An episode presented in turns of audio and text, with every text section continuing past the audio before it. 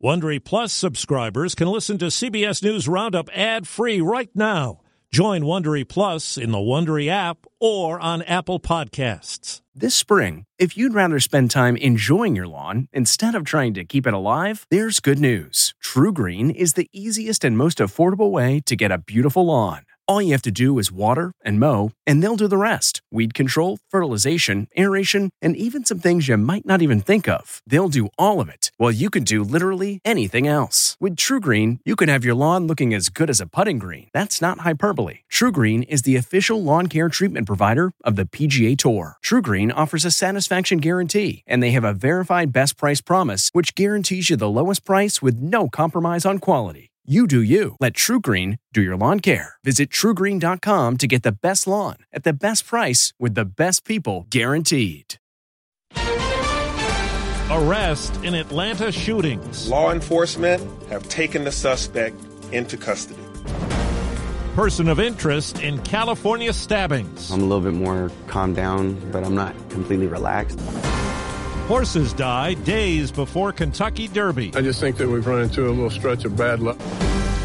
Good morning. I'm Steve Kathan with the CBS World News Roundup. There's been an arrest in Atlanta after five people were shot yesterday in a medical office waiting room. One person died. CBS's Jeff Pegues says it capped an hours long manhunt. We have a national epidemic on gun violence in America. That was Atlanta Mayor Andre Dickens. Shortly after 24 year old shooting suspect Deion Patterson was arrested in neighboring Cobb County, it was around eight hours earlier that the first 911 calls came in. Female shot. A law enforcement source told CBS News that Patterson, a Coast Guard veteran, was in a waiting room in the Northside Hospital medical facility when he became agitated, taking out a handgun, opening fire. We didn't know what the poppy noise was. KJ Johnson was two floors below the shooter when gunfire rang out. The medical staff did a great job. All five victims were women. One CDC employee, Amy St. Pierre, died. Why he did what he did, all that is still under investigation. Though police would not comment on the suspect's potential motive, a law enforcement source told us that his mother, who accompanied her son to the appointment, said that he was on medication for mental health issues. Police in Newark, New Jersey say two people, including a seven year old child, were killed in a shooting last night. Reports say the gunman was shot and killed by police.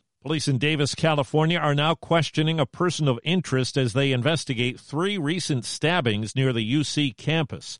Two were fatal. Carter Carlson told police what he saw. I noticed that they had long curly hair and they had the Adidas pants that they've been talking about. And my first thought was, wow, this guy could be scoping at the school. Overseas, Ukraine's President Zelensky went to the International Criminal Court in The Hague to make the case that Russian President Vladimir Putin should face a war crimes trial. The one who deserves to be sentenced for these criminal actions right here in the capital of the international law. And I'm sure we will see that happen when we win. CBS's Charlie D'Agata tells us about the aftermath of Russia's claim of an assassination attempt by drone at the Kremlin targeting Putin. Overnight, the Russian military unleashed a wave of drones toward Ukraine. With Ukrainian air defense officials saying they destroyed 18 of 24 drones, including every single one headed toward Kiev the third time the capital has been targeted in four days. Ukraine said it had nothing to do with the alleged Kremlin attack, accusing Russia of staging the whole thing. The Ukrainian president putting the blame firmly at the feet of Putin. CBS's Ed O'Keefe is in Florida, where controversial legislative victories are being touted by a governor who could be a presidential candidate. I think you'll have seen the most productive uh, six month stretch that anybody can remember. Florida's Republican state legislature is putting the finishing touches on dozens of bills, all headed to the desk of Governor Ron DeSantis. On Wednesday, it was an expansion of the so-called Don't Say Gay bill that now restricts any instruction about sexual orientation or gender identity up to eighth grade. State Senate President Kathleen Passidomo defended the focus on an issue critics say unfairly targets gay and transgender students. That's not what it is. It's protecting our children from harmful materials in our schools. And critics are rallying against bills that ban abortion services after six weeks of pregnancy or relax concealed carry laws. Democrats like Representative Fentrice Driskell can do little to stop their passage. If you look at the actual policies that he's passed here, they've all been anti freedom. If there's no deal to raise the debt ceiling, Federal Reserve Chairman Jerome Powell says there's little he can do. No one should assume that the Fed can protect the economy from the potential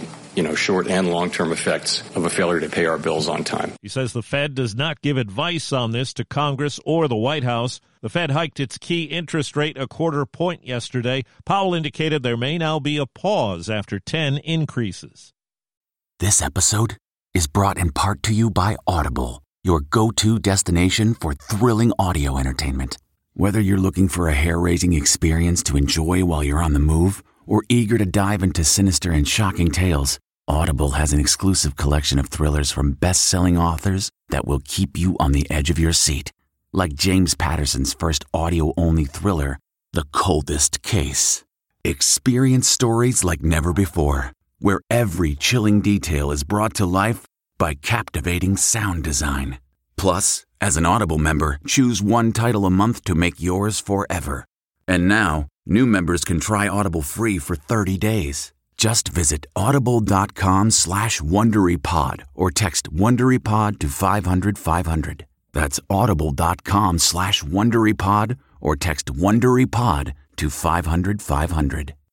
Teachers in Oakland, California have gone on strike after seven days of prolonged negotiations. Students and parents are caught in the middle. They already don't get paid enough. And, and, it's like, you know, where are they supposed to get the money from? We're all struggling. You know, so you would think the district would come to some type of solution. Schools will be open there today with administrators monitoring classes. In a video deposition, former President Trump called the rape claim against him ridiculous and disgusting. Excerpts were played yesterday in the civil trial by attorneys for accuser E. Jean Carroll. Trump's attorneys plan to call no witnesses in the case. The jury could get it next week. And a judge has tossed out Trump's lawsuit against the New York Times over a 2018 expose. Now to the southern border, CBS's Omar Villafranca is in El Paso, where things could get more difficult in a matter of days. Title 42, the COVID era policy that allows the government to expel migrants, will expire next week. El Paso's mayor has already declared a state of emergency. Father Rafael Garcia runs the Sacred Heart Shelter. We're focusing on women and children mainly. The need is overwhelming. When Title 42 expires, Customs and Border Patrol officials say as many as 10,000 migrants a day could cross the southern border, nearly doubling the daily average in March. The Food and Drug Administration has approved the world's first vaccine for RSV, the respiratory virus that's been seen a lot in young children and older people. This approval of the GlaxoSmithKline vaccine is for adults 60 and older. Just days before the Kentucky Derby, there's word of the death of four horses at Churchill Downs over the past several days, including one entrant in the race. Two collapsed and died on the track. Foster Northrop is a veterinarian there. This is a coincidence. I mean, horses do get hurt occasionally, but to have four or, or, whatever the number is right now in so few days is very unusual. In an Instagram post, actor Jamie Foxx thanks friends and fans for the love they've expressed. Foxx has been hospitalized for nearly a month with what's been described as a medical complication. Foxx's daughter says his condition is improving. Rakuten's Big Give Week is back with 15% cash back. It's a festival of savings at hundreds of stores, including Doc Martens, Ninja Kitchen, and Hotels.com. Prep for summer and save big on beauty, travel, electronics, and more.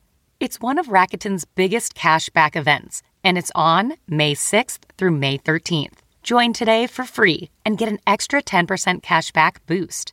Go to Rakuten.com or download the Rakuten app today. That's R A K U T E N. Shoppers get it. A Florida man faces criminal charges after an attack at a high school baseball game. Sheriff's deputies say the umpire just disciplined the man's son for inappropriate behavior during the game. Video shows the man hitting the umpire in the head, knocking him out. Osceola County Sheriff Marcos Lopez says the father told him he was just defending his son. There is no reason for you to take this to this level. You don't defend your kids like this, especially at a game. Lopez says the suspect has a history of confrontation at baseball games, but this is the first time he became violent. Officials say the umpire is recovering.